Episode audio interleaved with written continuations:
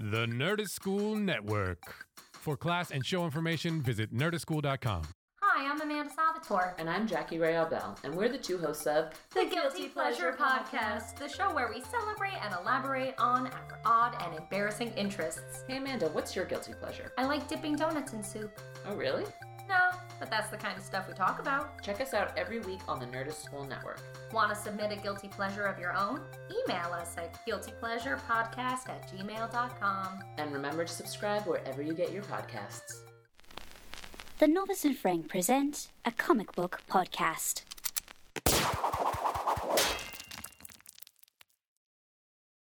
Hey, everybody, welcome to the Novice and Frank comic book podcast. I'm Amanda, I'm the novice. I'm Frank. I am the Frank. That's right. And uh, today we're talking Nightwing. Super exciting. We got a, a recommendation from Mario. So, Mario, this one is uh, for you. We're going to chat about very specific arc in Nightwing. But before we do that, we got to do our very traditional improvised theme song. yes. Are you ready and excited? There you go. Okay. Swinging through the air with the greatest of ease. It's not a little boy on a flying trapeze. Sure, his parents fell to their death because of a mobster. But he doesn't look anything resembling a lobster. That's the only rhyme I could think of. His name was Basuko. And he had a dark and twisted past. We're gonna talk all about it on this episode of, Of The Novice and Frank. Beautiful. Bellissimo. Bellissimo. A little teaser. A little teaser. Yes. Brought a lobster into it. I don't know why. I, know, I loved it. I loved It's it. mobster. That- Mobster's a hard word. Is there anything else that rhymes with lobs- mobster other than lobster? Lobster. Uh, I don't think mobster. Lobster. Rob, robster. Robster? Yeah. They all call them Robster? Yeah, it's a really hipster uh, rob bank robber. Just call me It's Robster. Robster. He's like a bank robber, but like with a skinny, ironically twirled mustache. Yes. Um, it's like, are you from the 40s or are you just from Silver Lake? Hey, man, just give me your money, Oh, man. man. Just Hey. give me your money. Uh, that's what I want. hey, man. I knew about this. Uh, I knew about this bank before anybody else did. Uh, yeah. So we thank you so much for listening. We are recording from the glorious uh, San Fernando Valley, where the parking is plentiful and the ethnic food is in great variety. I love it. I mean, you already have me at uh, parking is plentiful. Yeah. Because as much as we'd like to and enjoy the the Nerdist School podcasting booth over Mm-hmm. at Meltdown Comics on Sunset Boulevard in sunny Los Angeles, California, parking can be hit or miss there. Mm-hmm. It can be. It can be a little frustrating. Yeah, and when you live in LA, that's kind of a big deal. Um, Can we do the the hottest segment in podcasting right now? yeah, yeah. Oh, you, you mean what's in the bag? What's in the bag? What's in the bag? What's in the bag? Beautiful. I like I like it. All right, you want the you want the first go? Oh my gosh, I'm so excited. Oh wait. Oh, Oh, there's all these things. Oh, that's why. Here, close your eyes. all right. eyes I'm gonna close my eyes too. Okay, this is and good. I'll just awkwardly put things in the bag. So Mike went back and got more comics Love it. from, but he used the bag to transport them. So uh, there's a bunch of stuff, and he came back with, um, I think, exclusively a variety of Spider-Man comics that were all signed. As if uh, we weren't trying to even more tie into the fact that Spider-Man: Homecoming is coming out in theaters in July. That's right. So I'm gonna put. Okay, so here, these are all just assorted. These are not all Spider-Man. Oh, you can gotcha. open yours. Okay. Okay, good. So these are all different assorted comics. So go ahead and reach in there and grab. I'm gonna I'm gonna go towards the front. This looks kind of fresh. Oh, this looks thick. This looks like. what is it? Oh man! Oh oh oh! oh, oh I got a two for. I got a oh I got a three How many for. did you pull out of there? I, I meant to grab one. Okay, great. So Frank did all three All for this segment. What, what do we have? We have We have Harbinger, Harbinger. uh, which is from Valiant Comics. This is the first trade paperback uh, Oh, okay. collection of their stories. I don't often see a trade paperback in a in cardboard and plastic. Very true. Ne- neither do I. Hmm. I. I think the the point of getting the trades, whether it be in hardcover or softcover, is the fact that you know you just put this on the bookshelf. Yeah. I would never put it in a bag because this makes me think like you're going to be putting it in a comic book box. Yeah. What is there anything special about that one? Not that I know of. I mean, uh, I mean, this is a, as far as I know, it's pretty easy to still get a hold of if you wanted to. All right. So, uh, but again, this is. Uh, I never read any of the original Harbinger line from Valiant. So I've, I've read the reboot that they did for the past few years on the Valiant line, and it's been a good title. Okay. Uh, it'd be interesting to read the first issue and kind of just see how the concept applies between the two of them. Okay. But yeah, all All right. right. Okay. Great. Oh, next we've got the first issue. It is a collector's item. It says it right on top. That's how you know that it's true. That's right. It does it say he's mean, he's a machine, and now he's monthly. what a great like tagline. So that's correct. So first of July. Uh, what what's I don't know anything about Deadlock. What's his deal? Deathlok. He Deathlok. Sorry. He has had a couple iterations. That he was first introduced. I gosh, I believe in Captain America. I want to say with J.M. DeMatteis and Michael Zeck, and he's like Okay. a a, uh, a cyborg, half man, half machine from the future. And then I believe this version of Deathlok, though, I believe it's a gentleman by the name of Michael Collins Okay. who uh, through after an accident gets bonded with this cyborg body so Okay. it's just that that kind of uh, learning how to kind of how do you exist when you have this computer that's programmed for one set of actions and how do you wrestle it along with your human side too Okay, so the cyborg has its own agenda. so in a sense to like hey it is it is uh, you're you're fighting because the machine is like hey I'm I've been programmed to just you know deal out ass whippings Oh, okay. left and right. And so Michael Collins has got like, hey, you know, we can be more. You can exceed your programming. You know what? Okay. You can be better than just a killing machine. We could be, you have some sense of humanity. A man can change his stars. Ah, you might say. look Do you at know what that. that's from? Uh no. A Knight's Tale. Oh, it's been quite a while since I've uh, watched the that. late great Mr. Heath Ledger. Who had? I think it was a documentary documentary last night. Uh, Yeah, I didn't Yeah. see it. I heard. Uh, I mean, it looked like it was going to be good, but that that movie's a lot of fun. That movie took a lot of flack, but I, I thought it was pretty fun. when they sing, uh, when they dance to uh, Golden Year. Yeah, they do. Yeah. Yeah, the score is fantastic. And I also Alan Tudyk is in it, and I'm a big Alan Tudyk fan. How big? Uh, enough that I saw him at a show. He was in the audience, and Nathan Fillion was on stage, and I about cried happy tears. That Alan the- Tudyk was there. that they were both well they, they were both there it was pretty exciting alan so alan tudyk alan if you're listening uh and he is. he is i'm gonna just assume that he is um alan came i used to work in a gym i used to work at 24 fitness in hollywood and he uh came in and i was working at the front desk at the time and you're supposed to like greet everybody when they come in that's kind of part of it and greet them when they leave and i mean that's like and there's a lot of different at that particular location there were a lot of like celebrities of varying levels that would come in. It was never a big deal. So Alan Tudyk comes in, and I know he's also, I think, from uh, Plano, Texas, which is near where I grew up.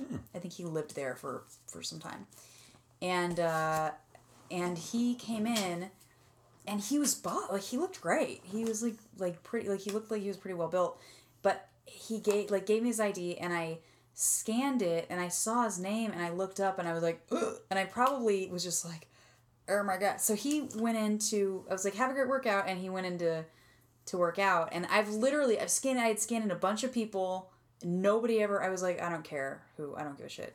Um he walked away and i was like oh my god that was alan tudyk. And my coworkers are like who? And i was like um you know i just started listing off like a crazy person just like listing off all of his credit because i think he's just an amazing actor. I think he's really really good. You didn't take that opportunity to tell him that? I did. Well, you never want to make it super weird with people. And so on his way out, he was leaving, and I was, I was like, okay, goodbye to different people. Just like, bye, have a good night, nice night, or whatever. And I was like, have a good night, Alan. And he turns and he like looks at me and he was like, thanks, you too, and waved. But he was clearly kind of laughing that I like called him by name. And I'm like, here's the thing. I'm actually supposed to call all the guests by name if I can. But I'm like, I'm not going to remember all these strange. Like, we get, there's so many people that came into that gym at the time. I'm not going to remember. But I remembered Alan Tudyk. Look at that. Yeah, I think he's really great. You didn't take that opportunity to throw yourself at him? No, Why not? because You like going to the gym. I work at a gym. what are the odds? We could see each other literally five times a week. I could set you up with extra towels. I don't mean to brag, but I've got a protein powder hookup. It's isopure. It tastes like garbage, but it'll get the job done. I'm worth it. I'm worth it. No. No, so he was super nice, and then and then I saw a really uh, a really great show at Comedy Sports, which is a if anybody was listening, uh, Comedy Sports is a national it's like a national chain of improv theaters, but there's one Comedy Sports LA, and I went to a really great show there. Um, uh, Quarters in June. It's a really really cute show that they do over there. It's really funny and um, it's like a, it's supposed to be like a um, oh gosh, uh, Nichols and May. You know Oh, the classic gotcha, yeah. comedy duo. So it's Yeah. it's like in that style. So it's sort of retro. They have a live pianist and they have cocktails and they just like kind of get drunk and it's really funny. And Nathan Fillion was their guest star when I saw the show. So I kind of went to support the great performers that are in the show, and it was like a super happy, fun thing that Nathan Fillion was also there. And Alan Tudyk was there in the house watching Nathan Fillion, and I'm like, they're best friends. It made me really Wow. happy. And at the end, did you talk to either one of them? Um, Alan, Tu- well, this is the thing, right? So Alan Tudyk came out because he was clearly waiting for Nathan Fillion. Well, it only took you know three minutes, and people started approaching him right away, and it was just kind of one of those things where I just don't like being that person, and I think that what you have to be aware of is that even if it's just you, you're like, all I want to do is go up and be like, hey, your work means a lot to me, thank you so much. That's great. But once you do that, you open the floodgates for everyone else to be like, oh, it's okay if I approach them and talk with them. And so I just, and, and it's like sometimes I'm like, if he was on a date or something, I'm like, you know what I mean? It's like he doesn't want to be, and he seemed very nice, but they kind of slipped out after that because it's like he just came to support a friend and watch a friend, and now he's got essentially a line of people like lining up to talk to him. And it's like, that's not what, in my mind, I'm like, that's, if that were me, I'm like, it's not what I signed up for. And I tend to be a relatively, I like talking with people and meeting people, but I don't know what I would do in that situation because if I'm not in the headspace for it, if I go out and I'm like, okay, I'm going to a signing or I'm going to speak at a panel or whatever, then I'm uh, in the right headspace to be like, people are going to come up and talk to me and it's going to be super fun. But if I'm just out, like, to see a show, I'm not necessarily in the headspace to be, like, on. Do you know what I mean? To be entertaining and super interactive. I don't know. Yeah, but true. But don't you think though that, especially like Alan Tudyk, mm-hmm. very popular in the, the the geek community. Sure. So you think that I would think anywhere you'd go, you're more likely going to get recognized by at least some person. And maybe you don't want to do the whole photographs and autographs, but if somebody wanted to come up and say, "Hey, I really enjoy your work, thanks," But I think if that were it, it would be Yeah. totally fine. But people were starting to line up to do photographs and autographs. And it's like, it just wasn't the venue for that. You know what I mean? Yeah. It's just like not the place for it. So I don't, I'm always afraid that if I think that I can very discreetly to somebody, really walk over and just be like, I don't want to trouble you. I just want to, you know, I want, just want to tell you your work is important to me, which I don't know that I've, I don't know that I've actually ever done that. I don't know that I've felt that compelled to hmm. to do that just because I have to weigh the options. It's like just telling this person this, can I do it discreetly enough that it's not going to attract a lot of attention? Because if the answer is yes, then I do it. But if the answer is not really, then I don't. I did it to Jackie Chan outside of a pottery barn at the Bev Center. Well, I love Jackie Chan. See, And that's if I tell if people want to like go see celebrities and they come into town, I always tell them, "Well, go to either the Beverly Center or the Grove during the week, Yeah. and you'll see celebrities. That's That's, where they are." And but so- okay, so what is? But so he didn't have like a lot of people around him or anything, No, right? I he was waiting outside the pottery barn for somebody inside doing some Mm-hmm. shopping, and uh, I was like, "How often in my life am I going to see Jackie Chan?" Yeah. So I went over and just said that oh, because one of my favorite Jackie Chan movies is this one called Who Am I, and it's a really cool two-on-one fight sequence that he does at the end. I've always loved it, and so I saw him. and I was like, uh, uh, first I, I went over and I tried to like fight him a little bit. And then, No, Great. Great. Perfect. fight me. I, I, you, never, you gotta be aware. You gotta be on. You gotta be weird all the times, man. Yeah, Are you real? That's how you test to see if he's really Jackie That's Chan. right. If he can grab an everyday item off the pavement and strangle you with it quickly and then flip flop, then you know that it's him. Yes. Otherwise, mm, I'm calling as Jackie anybody. imposter. Yes. Uh, and then I uh, asked for a very long embrace. And then we, a good 10 to almost 12 minutes of just direct eye contact. Uninterrupted eye contact. Yes. Great. That's not a terrible. No, uh, but I just walked up and just said, hey, I really, because I'm always respectful of that too. I don't want to Mm-hmm. be that person that's going to, I'm sure he didn't come to the mall to all of a sudden talk to some dude that he's never met before in his life. Right. So I just wanted to keep it very brief. And if I, I guess the rule of thumb is that person engages back, then maybe I'll chat for a moment. Mm-hmm. Yeah. But otherwise, it's just like a flyby. Hey, really like blah blah blah. I'll let you go by. So Yeah. yeah, so So how was he? Super nice. I felt like at the beginning he thought like, oh man, It's another one of these. Yeah. Yeah.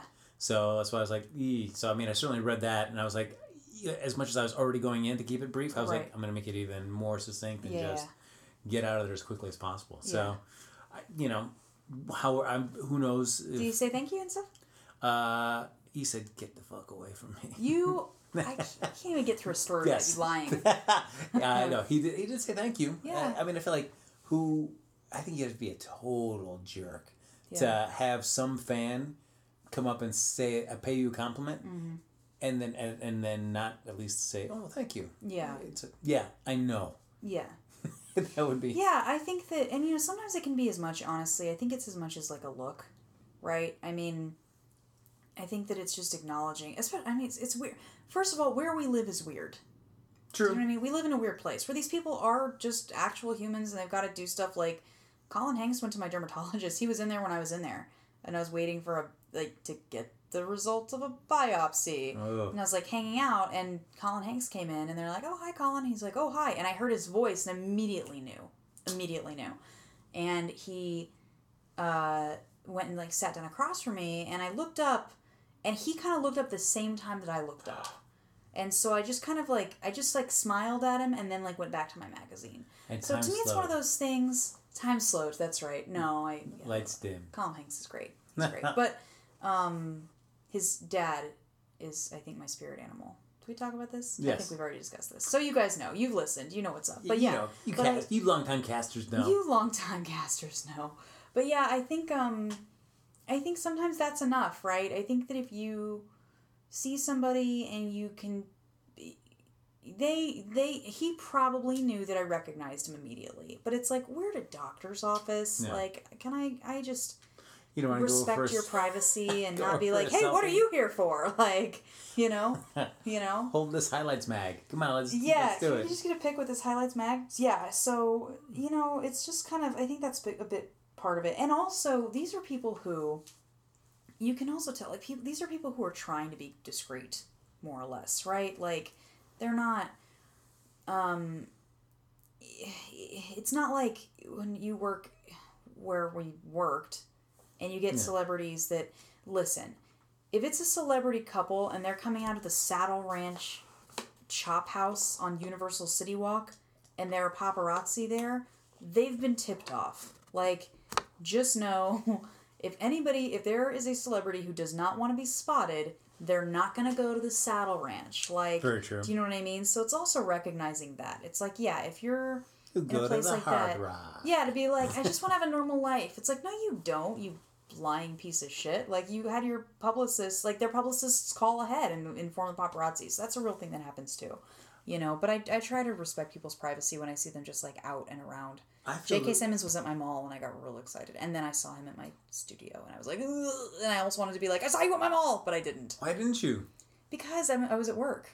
So you can't say I saw you at my mall. Well, no, it would have been uh, if we had been like having an actual conversation, then I probably would have said something. But like we weren't. I was kind of he was you know going in to record a thing, and I was leaving. So Did you say, "Hey, I have farmers insurance now"?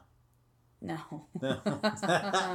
I mean, like you. How shitty is that if you're like, oh hey you. are farmers. Bum, Dun, dun, dun, bum, dun, bum, dun, dun. God, just come on. Creepy. Well, and he's done all this like amazing work. That's It's- other thing to rather than be about. like, oh, you were amazing in Whiplash or you were uh, so good in Oz. I'm like, hey, you're from the Farmers Insurance commercials. Like, what a dick. I you know? I do enjoy that person that recognizes um, people from like their just least impressive Yeah. credit, and that's like, yeah, man, that's great. I love you from that. So good. Because I feel like it, many people, like especially if they're visiting you from out of town, they're like, Uh-huh. how many celebrities? Do you see celebrities all the time, and I'll be honest, I, I I'm sure like I have, but Mm-hmm. I forget. So if anybody ever asks me that question, Yeah. I am always like, I have to think for a long time Yeah. about like a celebrity that I've seen because I forget Yeah. ones that I've seen. Yeah. And so I'll be like, mm, no, I don't really. And it ends up being like, I can't think of any. Which is so stupid because you do all the time because of where you work, because of the job you do. Yeah, but otherwise, I'm just like, "Nah, I can't remember. I You should be like, yes, and here's a video of me interviewing that person. Mmm. Segue it right into your own career. Snap. If you'd like to do that, you can subscribe to my YouTube channel. Mm-hmm. yeah, there you go. Yeah. Be a supporter. Yeah, Be you're a, welcome. Be a subscriber. Be a know. subscriber. That's right. You get you know subscribers get you know access to premium content. That's right.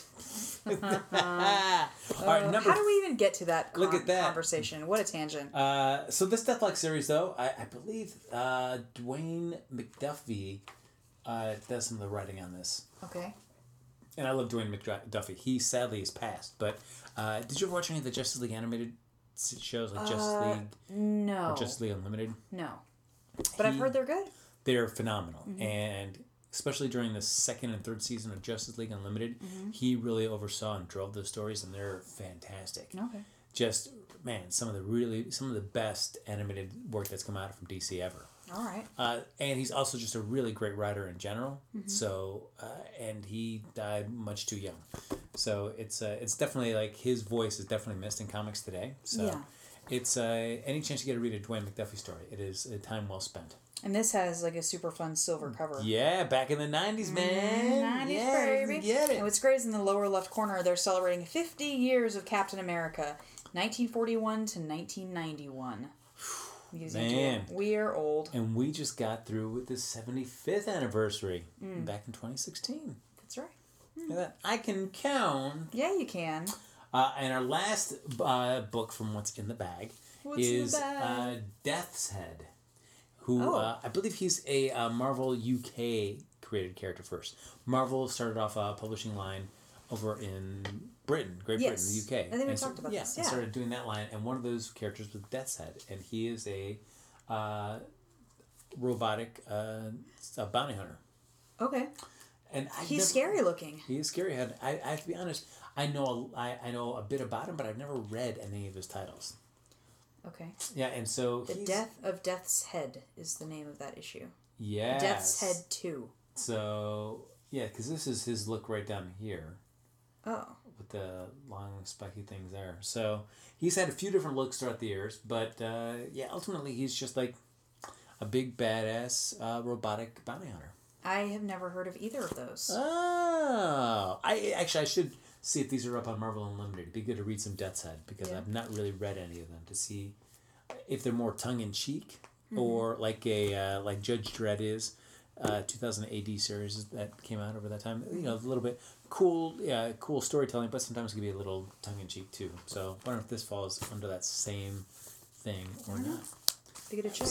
I was And none of those are signed. none of them. Should we sign them? We should we should sign them. All right, I got a pen right here. Great, Let me perfect. Let's just do it. I'm gonna sign as the artist. That's right. Yeah. I, I'm going to sign as myself. Okay, great. There you go. Great, perfect. Stay classy, Mike. Frank.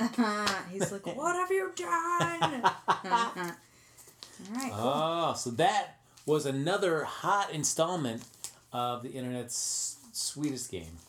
What's in the bag? What's in the bag? What's in the bag? What's in All the right. bag? Great. We did it. We did it. Nice job. Even though you pulled all three, I didn't That's get to pull terrible. any this I- time. do you want to pull just one real quick? No. Just pull one because you need to have the satisfaction. It was me. I was mad. Bad. It was not. Okay. It was not deliberate, but do yes.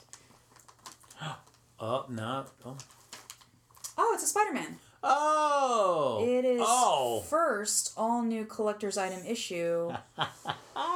Spider-Man: The Legend of the Arachknight Torment, Part One of Five, Oh. Okay. by One- McFarlane. Yes. So Todd McFarlane, he got his start um, over on uh, in DC Comics. I believe I believe he did Infinity Inc. Was I think one of the first pieces of uh, uh, stories that he did, and uh, and that was basically. DC back uh, when before Crisis on Infinite Earths happened, you know they had all the ooh they had And all the multiple. It's That's signed nice by by him. uh, all the multiple Earths. So on Earth two, you've got the Justice Society at that point. This uh, Infinity Inc. is basically the sons and daughters and relatives and relations and uh, associates of the original Justice Society members. You're following their adventures. Okay. So Roy Thomas, Jerry Ordway, they start the series. Jerry Ordway leaves. Todd McFarlane comes in to start doing the art, and he does some really cool panel layouts that I really liked. I remember reading those, and I was like, "Oh, these are really cool." Then he did a Batman year, uh, year two, which was kind of like taking place after, kind of like following up after Frank Miller's year one. Okay. And eh, not many people think that that's a great run, but he only did the first issue of it, I believe. So you can't blame it entirely on him. No, I mean he's just the artist at that point, so I'm not going to really blame that on him. But then he comes over to Marvel and he starts doing uh, Incredible Hulk for, with, with Peter David with a really cool run on that. That uh, I highly recommend. It's just a really good, uh, cool new take on the Hulk, Okay. where it's uh, you figure out that he goes back to his gray version that he was when he was first introduced. Oh, that's he's, right. Yeah. yeah, where he's much more smart and clever. Okay. Uh, and which I love that version of the Hulk, not the Hulk smash, but the more Mm-hmm. smart, where it seems more like a an obvious translation to Doctor Jekyll, and Mister Hyde. Okay. I, I feel like when you take that kind of template and put it on the Hulk, I enjoy those stories so much more than just Than the Hulk smash. Okay. I don't enjoy that one. Or Hulk not mad, Hulk, and you're like, "Oh, please don't talk like that. so, but then he goes on to Spider Man, and he starts over in issue uh, two ninety nine, I believe was his first issue, and then three hundred is when they inter- uh, they introduced Venom for the first time. Oh. So okay. he, uh, Todd McFarlane is the one that designed the look of Venom as well. So Oh, he cool. uh, he works with uh, David Michelinie on several issues, goes up to I think into the three twenties, and then this is like I mean, Todd McFarlane at this point is just rocketing into the stratosphere in terms of just how uh, how much attention, how much fanfare, how much love that he's getting from the fans. The sales are going through the roof. Mm-hmm. Uh, the Marvel is just loving this because they are Money, money, money, money. yeah. Yeah. So you've got uh, Rob Liefeld, Jim Lee, Todd McFarlane all coming together at the same time doing all these titles. You've got Rob Liefeld on uh, New Mutants, Uh-huh. you've got Jim Lee on X Men, and then you've got Todd McFarlane on uh, Spider Spider-Man. Man. And so they say, like, my God, these guys are really bringing the, uh, this in for us. Why don't we give them a chance to do their own titles? So they stop New Mutants, they spin that into X Force. And so Rob Liefeld is drawing that, Fabian and Fabian Nicieza is writing it. Then you've got Jim Lee. They say, you know what? Let's uh, let's spin off and start a second X Men title, something that had never been done before. Like we're gonna we're gonna do a sister book to this, and we'll have Jim Lee come over and start drawing that. Chris Claremont started writing it for the first, I think it was four issues, maybe six.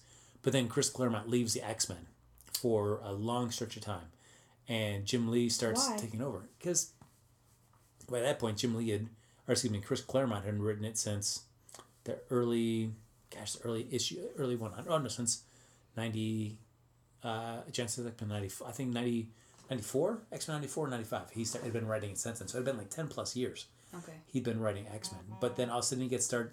You've had these artists where usually it was Chris Claremont, Uh, then it was like uh, Dave Cockrum, who's kind of a little bit more well known than Chris Claremont, but then Chris Claremont and then John Byrne really hit together, and then John Byrne left the title after over kind of disagreements with Chris Claremont, and so Chris Claremont stayed, and it just became like uh, uh, various artists would come in and do the book, but Chris Claremont was there throughout, so he just his So he had a hand on it. his status, yeah, just kept on writing. So if you're thinking about X Men, more often than not, you're thinking Chris Claremont. Okay.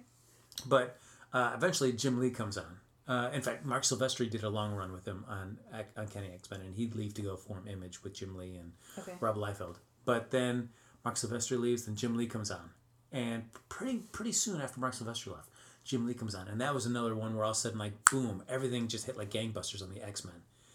But also, everybody realized like, man, the the stories are great, but man, the art is phenomenal, hmm. and let's people are buying loving this art. So why don't we focus more on that? And Chris Claremont kind of felt himself getting kind of like boxed out. out. Yeah. So then eventually, basically, he left, and and in fact, to to this day, Marvel still play pays Chris Claremont, and essentially, it's for him to not write anything. Wow. He's just under retainer for them, but it's just like, all right, yeah, you're just here under our dime, but you don't, have to- but you're not going to be writing anything for anybody else. So they just kind of keep him He's like a buyout. It's like Yeah. a constant buyout. because he's come back to the X Men a few times. Never really the main title, but like some like X Men Forever, where he I think like seven or eight eight years. I mean, even closer to ten. After he left X Men originally, he mm-hmm. started a series called X Men Forever, where he goes back and says, "What if I had never left the title? You know what? If I hadn't, this is what I would have done." And then starts telling stories, just kind of picking up for from where he originally left off. That's interesting. It was interesting, but it's Kinda also weird though. yeah, but also it's not really. It's not really exactly what you would have done. Some of the initial ideas, maybe, but right. you figure like you've also had 10 years of just like either thinking about these characters Mm-hmm. or just like oh man if i ever had a chance to go back you would do something so it's not really exactly what him back in when he left in the early 90s had left the x-men if that's exactly what he would have done if he stayed on the title and also feel like that's a book then where you can make those crazy changes because it really doesn't count. Yeah. It's not the real title. There's it's no just like stakes. a spin-off. Yeah. Yeah. So you can you can kill like he killed Wolverine off in like in the first couple issues and then he never came back. Everybody's like, oh, that's that's a shame. Yeah, but it's also telling you like, yeah, if you were doing this, if this is the real X Men book, Right. You wouldn't have done that. no, they wouldn't let you kill off Too Wolverine. ballsy. Yeah. he's too popular of a character. So anyway, so Todd McFarlane's doing Spider Man, Amazing Spider Man with David Michelinie, and then they say, you know what, Todd, you want to write and draw? Guess what? We're going to spin it off. We're going to give you your own book. We're going to give you your own Spider Man. We're going to do a number one, and the sales for this go bonkers. I mean, this For this that we This- that we're holding. yeah, this and uh, the new X Men title that Jim Lee had done too with Chris Claremont. The ti- the sales for those where we're talking over millions of copies sold for these. Wow. But a lot of that had to do with the speculator market market that Marvel was doing too, because they came up with various different versions. You could get like a, a one bagged, so you couldn't see what the book was inside, so you can see the cover, but it was especially bagged. Different kind of uh, treatments to the cover. It's like variants. Yeah, kind of like variants. Yeah, so all different types of styles of cover. So with everybody felt like you know what, if I love these, I gotta get every single all cover. Yeah. And so you just then that's when the the market went bust because it just it was like you were inflating these Right, sales right. Mm-hmm. when there really wasn't the sales behind them. So as soon as they stopped doing those variants, boom, the sales just Fell cratered. down again. Yeah. So he gets this. Uh, he gets a shot. And I have to admit, as a kid, I was like, all right, all right, cool, Todd McFarlane. I love the way he draws Spider Man because mm-hmm. I, love the way he does the webs. They're almost like spaghetti, sort of kind of coming out. They're really goopy and weird. Uh-huh. So I always love those. And so he gets his first title, and man, it's a rough story. Is it? I because he, he he left Spider Man and went to Image Comics and started Spawn, and Spawn was another character I just could never get into. I, to be honest, I like Todd McFarlane better as an artist than I ever did as a writer. I just can't get in it. Yeah. And if you ever get a chance to read this issue, and you can read it on Unlimited and stuff, mm. it is the writing is just oof, it is rough, and it's the him going up against the lizard, who's under the command of some voodoo, some priestess. I think like who's associated with Kraven the Hunter, I believe. Okay. Just like too complicated. Yeah, there's uh, there's one line where uh, T- Todd McFarlane writes caption boxes, and describing Spider-Man, where he just says his webbing advantageous. What? Just one thing to describe about Spider-Man: his webbing advantageous. Okay. Mm-hmm. It kind of makes me want to read it though now because I want to see what you consider like really terrible writing. You should. Uh, you would enjoy it. Pl- Okay. Just give it a pre- give the first issue a spin. If you can finish the first five issues, it's it's just the art. It's like the art's fun to look at, but the story's like, oh man. What have you done? Yeah, so he ended up leaving. I think it was around, I think it was around issue fifteen or so mm. that he ended up leaving, and then eventually going, "Hey, I'm going to Image. Say, see you suckers later." But the sales were just, even though the the writing was not great, I mean, mm. the sales were just still there. Oh, Uh, you know, and so when the art when the artists want a bigger piece of the pie, because like, hey, people are buying all these books because of what we're doing. right. Marvel said, you know what, these are our characters. So, you know, this is what the deal is. You can like it or leave it. And they said, you know what, we're going to leave it. Which to that point had been like, whoa, who are these artists to say they're not going to work on our co- products or our characters? Right. You're just going to go off on your own and do your own characters. How dare you? Yeah. Yeah. And they form their own company, and then they are come off like rock stars. Mm-hmm. Everybody's like, "Whoa, man! They just stepped away from Marvel." Yeah. and and it was it was interesting because when they all left, like there was not really great artists. There wasn't really great artists left at Marvel. Yeah. At the time, and you're like, oh man, they really left a hole. And but I feel like as cool as that was to, for them to kind of certainly creator rights, they deserve something, uh, a bigger piece of the pie for putting in the work that they do. But other than Erik Larsen and Savage Dragon, I uh-huh. never really got into, and I think to a lesser extent Jim Lee's Wildcats. I never really got into any of those original Sevens like stories and characters that they created. Hmm. Like Spawn, never really got into. Young Blood with from Life Rob Liefeld. Yeah, I think more like Supreme, mm-hmm. who's kind of like a Superman analog. I got into that, especially when he had Alan Moore come in and start writing it Yeah. So that and then he did he really did kind of like stories that were very kind of superman esque but with a different spin that you couldn't do with superman Okay. but uh like jim lee had wildcats was just yeah okay i think i J- wildcats was a concept that worked better when other writers started taking over from jim lee and doing it than when jim lee was doing it himself and Whilce Portacio had well, Wetworks, which I never got into at all. Hmm. I think it was like these cyborgs, and they went up against mo- monsters like vampires and wolfmen and Frankenstein monsters. I think I don't know. for you. Yeah. Well, when was the so on the front of this? And this is the last thing because I know we want to move on to our our uh, signed reading. Uh, when was the the Comics Code Authority like disbanded? Because this is from August of nineteen ninety, Mm-hmm. and it says approved by the Comics Code Authority on Uh, the front. Gosh, I don't, I guess I thought that it was disbanded like a lot earlier than nineteen ninety. I want to say it was the mid '90s Okay. that it got taken off, and Marvel is one of the, the first places to do it, where it's just like you know what, we we're still going to publish this work anyway. Yeah. You know, it's up to you. Whether you approve or not. Yeah, let's let's see what uh we'll Google this up real quick. So while you're googling, I think it's fun because so this is signed, and I'll put a picture up on the on the comic book novice uh, Instagram so you guys can see it. But um, it looks like McFarlane signed on Spider Man's knee, which I think is kind of hilarious because it's like the one place on this cover that he could sign that his signature would show up because it's so busy. Pardon me, I have the hiccups now. Um, other than Spider Man's balls. It's like there's like a That's true. straight up in the very center, almost center of this book. It's like Spider Man's got his legs apart and he's crouching, but it's like a straight up crotch shot. And I kind of wish that McFarlane had signed in his crotch. I think that would have been really funny. But that's just me. But he he's Just gonna like teabagging it. yeah, just a little teabagging it. But he signed over on his knee. So has Mike ever told? well, I guess we should ask. You you should ask him so we can find out. Mm-hmm. Did he actually get Todd McFarlane to sign this in person, or I did he just buy it signed? Think that this is one of the ones that he bought signed. Let. Oh. I can yell. Hey, Mike. No, maybe not. We'll have maybe to find he's out. I'll ask him.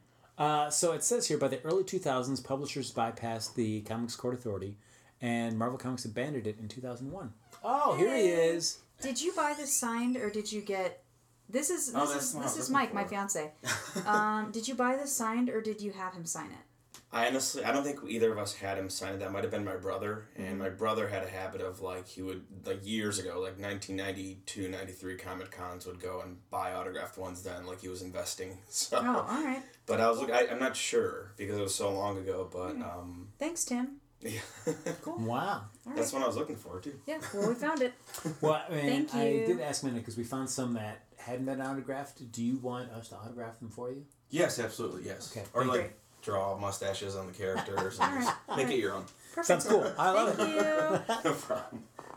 Uh, and so it says uh, Marvel Comics abandoned it in 2001, and by 2010, only three major publishers still adhered to it DC Comics, Archie Comics, and Bongo. And Bongo broke in 2010, and DC and Archie followed in January 2011, Oh my gosh. the code completely defunct today. 2011. That's uh, that's impressive. I, like- did, I did not think it had gone on that I long. I can't believe it lasted long. I guess, although if one was going to stick to it, I guess it would have been Archie Comics. Yeah, I mean, I guess you're like the like, what good do they have to wholesome stuff. Yeah, because I guess by that point you're getting more into. But even anything they did was never totally risque. I mean, Yeah. it was just getting a little bit more thrilling, like with Afterlife after Afterlife, of, Afterlife of Archie. Yeah. All right. Hmm. Cool.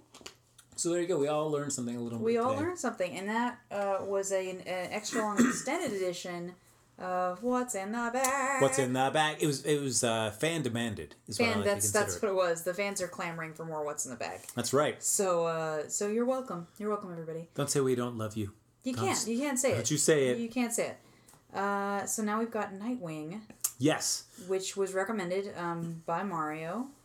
You asked for it. We deliver We it. That's right. So Yeah, this with, is with a brief discussion now. with, a, with, a, with a brief discussion because we spent a lot of time going over what's in the mystery bag. and then Uh-huh. uh, and then a lot of talk about celebrities. A lot. I know. I know. We spent like six minutes on Tudyk it wouldn't be a novice and Frank podcast without a nice a tangent little about something. thrown in there. Yes. You're welcome. We got. We like to keep you guys guessing. Um, so, Frank, so you you've read this Nightwing before, Yes. right? Okay, So great. So this is Dick Grayson, yes, who was Robin, he was. is no longer Robin. Now he's Nightwing, and he's moved to a different town. Yes, called Blüdhaven. Basically, on the outskirts of Gotham's kind of considered just as bad as Gotham is. Blüdhaven's considered even worse. which felt like kind of a scam to me. But I'll get to that. All right. So he so he goes to Blüdhaven to basically there's 21 bodies Yes. that have washed up in Gotham, which take him to Blüdhaven, and then he kind of sets up camp in Blüdhaven, and he is joined soon enough by the new Robin.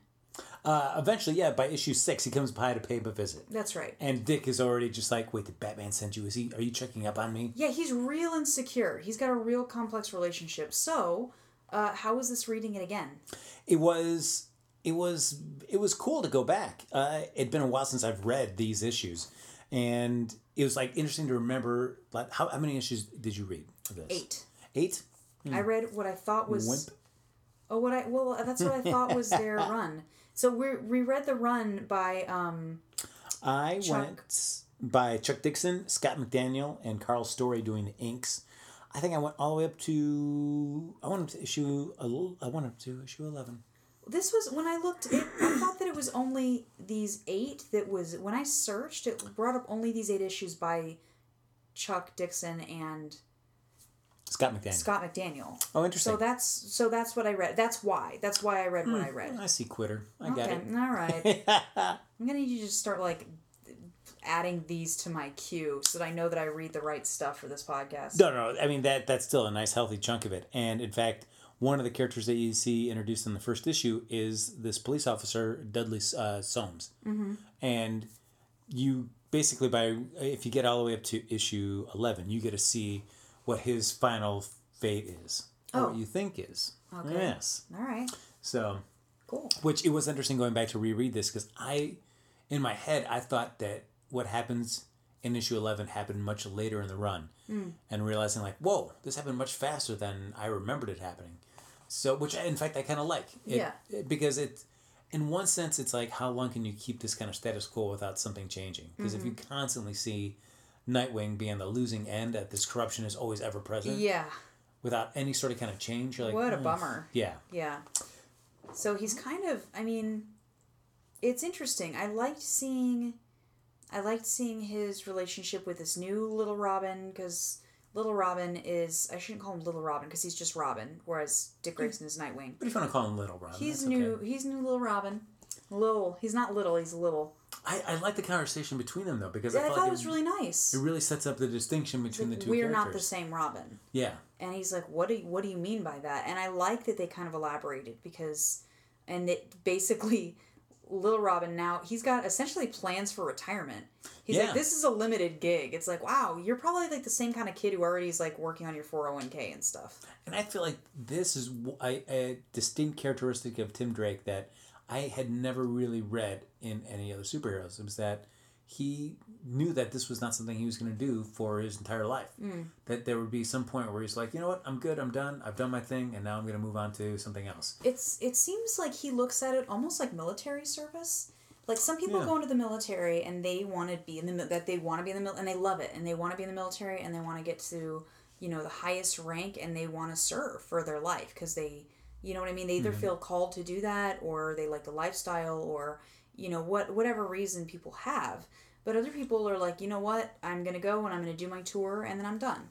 When Yeah. I'm when I'm done, when my you know when my time is done. So I think he he kind of looks at it as was like, well, yeah, this was my calling, but it's not my life, Yeah. which is sort of interesting.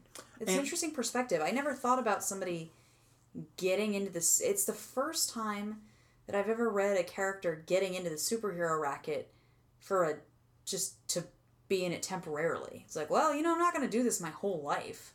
You're not? What do you, what do you Yeah, by we're just yeah. Most of them are are like, well, this lifestyle chose me, and now I have to do it, and I will keep doing it until I am killed by a bad guy because that's how I will die, most likely. because I, I feel like it also puts like a realistic kind of element to him because I would like to think if you're fighting crime Uh-huh. for that long for however it starts like say it's 10 years I would like to think that if you have your act together you're going to leave the city in a much better place than when you found it Hopefully, yeah I mean if not then you're then you've really got to question the way you're going about stuff if you can't affect any sort of positive change on a city for like 10 years and you, Mm-hmm. Yeah. if you've done if the city is just as bad or if not worse than when you first started then Mm-hmm. Yeah.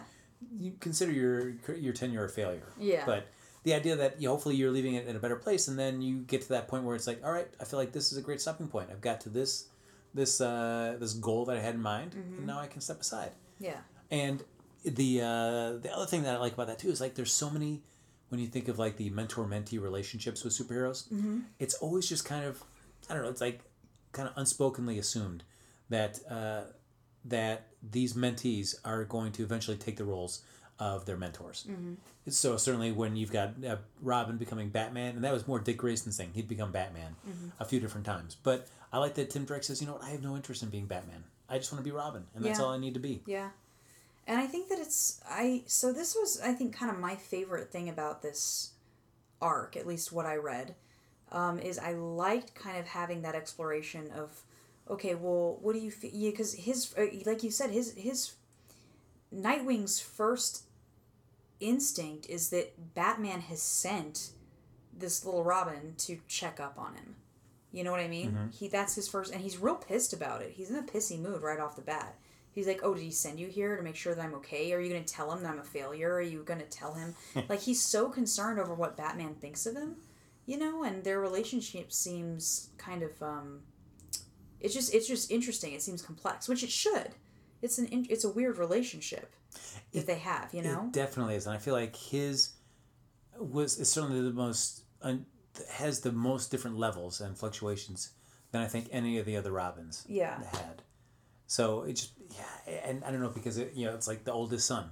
Yeah. it's always it's always going to be a little different with that. and the prodigal son a little bit at this point because mm-hmm. he's you know he's kind of taken off i think that he kind of wants that right i think that he i would i would assume that when he's in gotham he he feels like he's literally under batman's shadow Yeah, You and know? he even says so much in these issues. So Right. it's just to go to another town where you can just kind of carve out your own path. yeah And uh, Scott McDaniel doing the art. Uh, what I liked is that it really plays into something that I think makes Dick Grayson unique amongst all the other Robins and different from Batman. Uh-huh. Is that he's he's an acrobat at heart. That's what he is. He's what he grew up being. which is cool yeah, and it really just influences the way that he moves, Mm-hmm. and whether it's just eh, walking around in civilian life or when he's in action Mm-hmm. fighting crime. he's very like graceful Yes, yeah and the uh, the way that Scott McDaniel's does one of my favorite things that I love in comic books is when you've got like the multiple images of char- of a character bouncing through a panel. Mm-hmm. Yeah. Just it really gives you that sense of movement. yeah And I, I'm always a sucker when an artist will take the time to plot do all that. that out. Yeah. Um. Because for me, I don't know if you do it, but I try to like in my head like, okay, yep, that makes sense. I try to be like, yep, that that that all you try to work. choreograph it as it's going on in your head Yeah, and and you're like- sort of like your imagination sort of filling in between the panels and just and I'm always there to like, yep, that would that would be the logical movement that you take to get from this one to this one, and then occasionally artists will do this, and you're like, wait, Wait a no, minute. yeah, how would you get to this position? That Yeah. seems weird to me. That's interesting. That's how you read it. I'm usually so focused on the dialogue. Like Mm. from like dialogue to dialogue, I almost have to remind my. I think that if it's good, if it's harmonious, then I'm catching the action also, and it's like I don't even realize that I'm doing it. I'm kind of reading everything at once. If it's disjointed, I read through the dialogue and then I find myself going back and like looking at the panels and being like, wait, what's happening? You know? Yeah, So, um, yeah, I think that's that's neat. I think he, I wish that they had done a Nightwing film. Here's if I'm wishing things, I wish that Patrick Swayze were still alive in his peak because I think he would have made an amazing Nightwing. like In kind his of prime? like like Red Dawn, Patrick Swayze. Yeah, well, I was thinking like Dirty Dancing Patrick Swayze, Hmm. Okay. but like he was so light, he was so light on his feet when he moved, you know, Yeah. because he was a dancer. But I'm like, I'm reading through this book and thinking like, God, he looks like Patrick Swayze, like a darker hair Patrick Swayze in some of these panels. And I'm like, that casting would have been amazing because he was also super acrobatic and could also move like that. Wouldn't that have been a great film? I would love to see like like a late '80s, early '90s Nightwing film starring Patrick Swayze. Right? Wow, that just that would be. I just I really cast it in my head, and I'm proud of myself that my imagination Look put at that. that. together. um, but uh, but yeah, I think uh, I think he's cool looking, and um, I, I don't know how about you felt like it, at the first issue they carried over a look of Nightwing that I was never a fan of, and that was the long ponytail. yeah, I didn't like it I was so glad. when it got chopped off. Yes. I like that they made a point of saying like it got chopped off. Yeah. And he's like, oh, I guess I was getting tired of it anyway. So I'm like, oh, okay. So funny and weird. Yeah, I uh, I I was too. I thought it was a little weird.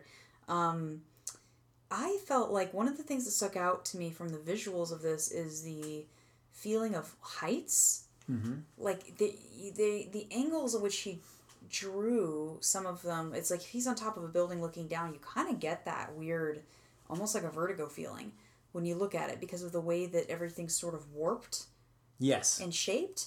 And I don't, I haven't really had a lot of that looking at comic books, that feeling. But I think in this one in particular, because he's kind of soaring over everything, the way that it's drawn, it's kind of, it's nothing's like necessarily straight up and down. It's kind of warped, which gives you the feeling that you're like looking down on something.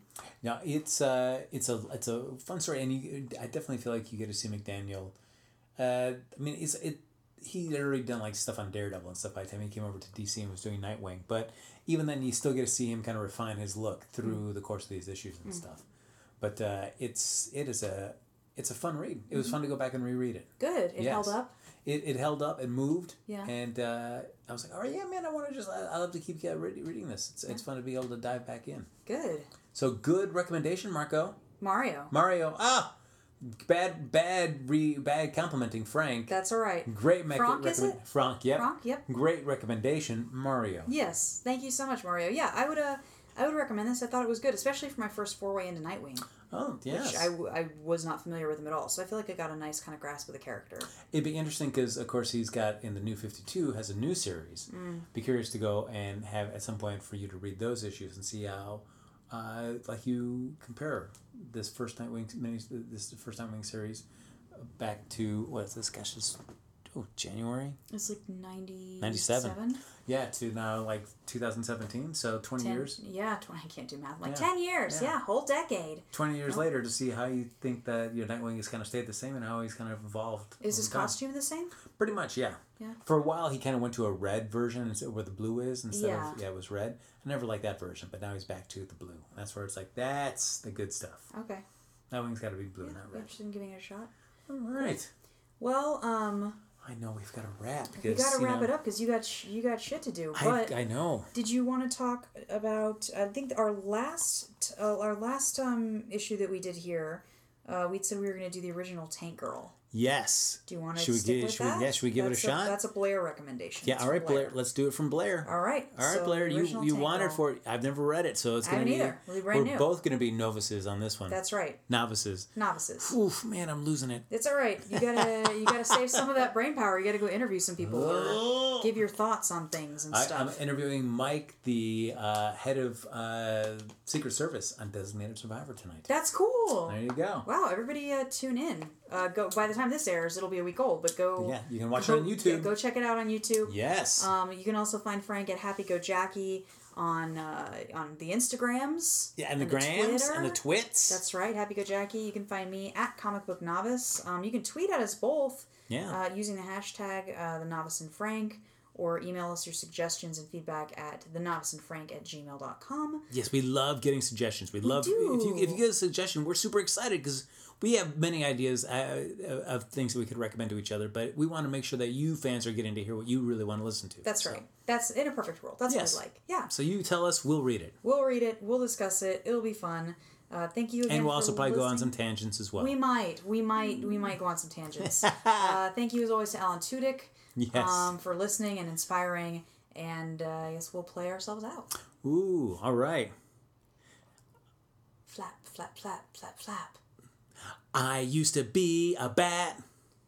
Flap, flap, flap, flap, flap, flap. I never was a cat. I'm the Nightwing. I'm my own damn thing. I'm a lifer in the surface, not just temporary. I fight crime and I serve beer. and I don't stop until I get Batman's approval.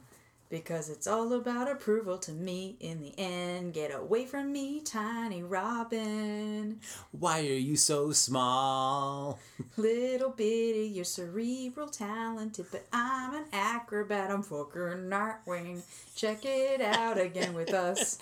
We are the novice and Frank. Oh, he lost it on that, That one. was. He's a fucking Nightwing, man. He is, man. Fucking Nightwing. fucking Nightwing. Oh. I, uh,